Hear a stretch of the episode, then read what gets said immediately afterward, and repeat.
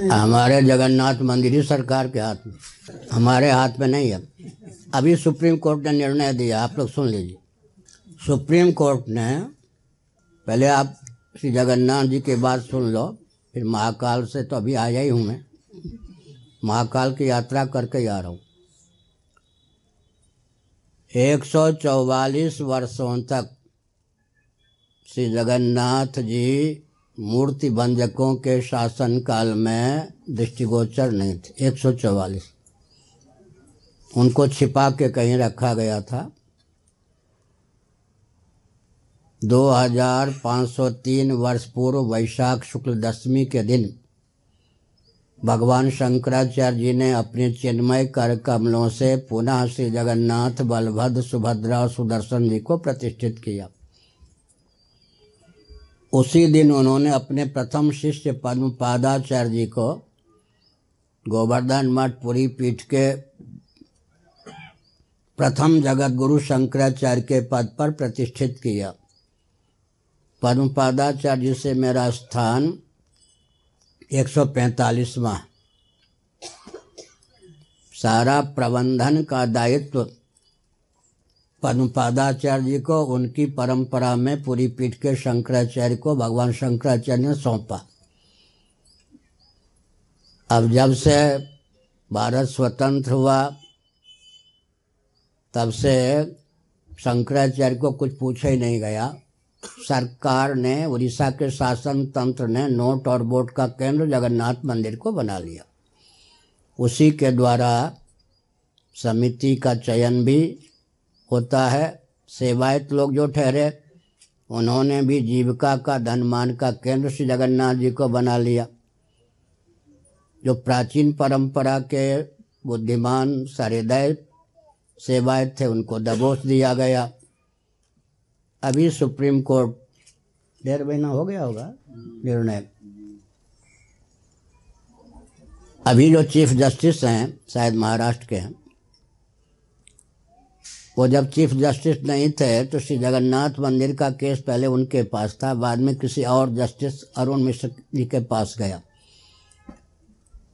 तो मेरी ओर से कोई संकेत उनके पास वकील के माध्यम से हम्म, कहीं मेरी ओर से कोई संकेत उनके पास गया तो उन्होंने बहुत अच्छा वाक्य कहा शंकराचार्य का पद बहुत ऊँचा होता है उनको पार्टी बनने की आवश्यकता नहीं बनाने की आवश्यकता नहीं उनका जो भी वक्तव्य होगा, संदेश होगा, कोर्ट वकीलों के माध्यम से सुनेगा, उन्हें पार्टी बनने की आवश्यकता नहीं, शंकराचार्य का सम्मान सुरक्षित रहना चाहिए। उसके बाद हाँ दूसरे न्यायाधीश को सौंपा गया। मैंने लिखित वक्तव्य अपना भेजा वकीलों के माध्यम से। उसके आधार पर डेढ़ महीना पहले निर्णय हुआ। कल ही श्री जगन्नाथ मंदिर समिति की बैठक हुई। वहाँ के जो राजा हैं चेयरमैन उनका फ़ोन हमारे व्यक्ति के पास आज सुबह आया। उसमें जस्टिस अरुण मिश्र, दो और थे सहयोगी।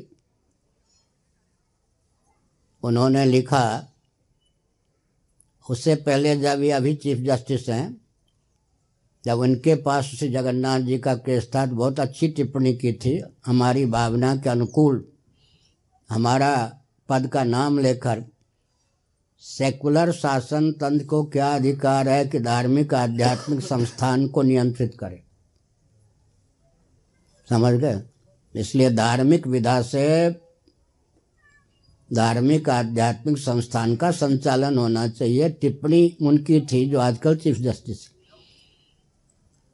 अरुण मिश्र जी ने दो सहयोगियों के सहित निर्णय दिया सर्वसम्मत से। मेरा एक वचन उन्होंने मेरे नाम से कोट किया है, केवल पद ही ने नाम भी दिया है। हमने शास्त्रों के आधार पर लिखा था कि विधिवत सेवा समर्चा अगर अर्चा विग्रह की नहीं होती है, उसमें जो प्रतिष्ठित देवता का तेज होता है वो तिरोहित हो जाता है। भूत प्रेत डाकनी शा, शाकनी अराजक तत्व का तेज का नहीं। अराजक तत्व का उसमें सन्निवेश हो जाता है और वह पूरे क्षेत्र को विप्लवपूर्ण बना देता है। ये भी सुप्रीम कोर्ट ने हमारे नाम पर कोर्ट किया है उद्धृत किया है। और अंत में यह दिया समिति की बैठक होगी तो शंकराचार्य की उपस्थिति विद्यमानता में होगी उनके मार्गदर्शन में होगी। और कल जो समिति की गुप्त बैठक हुई ढाई घंटे, जो चेयरमैन राजा हैं, गजपत जी, हमारे व्यक्ति मनोज मिश्र को आज फ़ोन की, मनोज रथ जी को, सर्वसम्मत से कहा गया कि शंकराचार्य के मार्गदर्शन में ही काम होगा और मैं जब पूरी पहुंचूँगा तो पूरी समिति के व्यक्ति, जिसमें कमिश्नर से भी ऊँचे स्तर के प्रशासक नियुक्त किए गए हैं, वे सब आएँगे, मुझसे मार्गदर्शन लेंगे। अब ये जो महाकाल आदि की बात कह रहे मैं दो महीने से एक वाक्य बोलता हूँ, आप सुन लीजिए। आपने पूछा था, याद है आपको? सुनिए, ध्यानपूर्वक। सेकुलर शासन तंत्र, धार्मिक, आध्यात्मिक प्रकल्प, क्षेत्र, संस्थान की उपेक्षा कर दे तो जनता भी उपेक्षा कर देती है तो इनका अस्तित्व ही विलुप्त होने लगता। सेकुलर शासन तंत्र अगर इनको छू ले तो दिशाहीन के बिना न रहे। ध्यान गया? उसके पास तो कोई धार्मिक आध्यात्मिक दृष्टिकोण नहीं है। अगर ये उपेक्षा कर दे तो अस्तित्व पर खतरा है। जनता भी उपेक्षा कर देती है। अगर यह छू ले तो इसके पास अधिकार, संपदा, धर्म अध्यात्म का कोई दृष्टिकोण नहीं, शासन तंत्र के पास नोट और वोट का दृष्टिकोण है तो दिशाहीन हुए बिना ना रहे। इसलिए सेकुलर शासन तंत्र के वश की बात नहीं कि धार्मिक, आध्यात्मिक क्षेत्र का संचालन कर सके। एक और अस्तित्व का विलोप, एक और आदर्श का विलोप। आदर्श विहीन अस्तित्व का कोई प्रश्न ही नहीं रहता। इसलिए इस विसंगति को दूर करने की आवश्यकता और आप लोग कर क्या रहे हो? थोड़ा सुनो। सिख, नहीं, सिखों के तंत्र पर गुरुद्वारे आदि हैं, सरकार का क्या अधिकार? भारत में मुस्लिम तंत्र क्या है? मस्जिद आदि, उन पर क्या अधिकार? ध्यान गया? बौद्धों के तंत्र पर क्या अधिकार है? मानी दलाई लामा जी तो हमारे अतिथि होकर देश में उनका जो तंत्र है, वहाँ पर क्या अधिकार है? तो भारत में ही दो ढंग की बात हो गई ना। सनातन वैदिक आर्य हिंदुओं के संस्थान पर पूरा अधिकार, बद्रीनाथ पर पूरा अधिकार, रामेश्वरम पर पूरा अधिकार, और अब तक, डेढ़ महीने पहले तक, श्री जगन्नाथ मंदिर पर पूरा अधिकार। तिरुपति बालाजी का मतलब मुख्यमंत्री के द्वारा संचालित, आजकल वहाँ मुख्यमंत्री हैं क्रिश्चियन। क्रिश्चियन तंत्र के द्वारा संचालित बालाजी। हाँ मैं अभी वहाँ था। समझ गए ना? इसलिए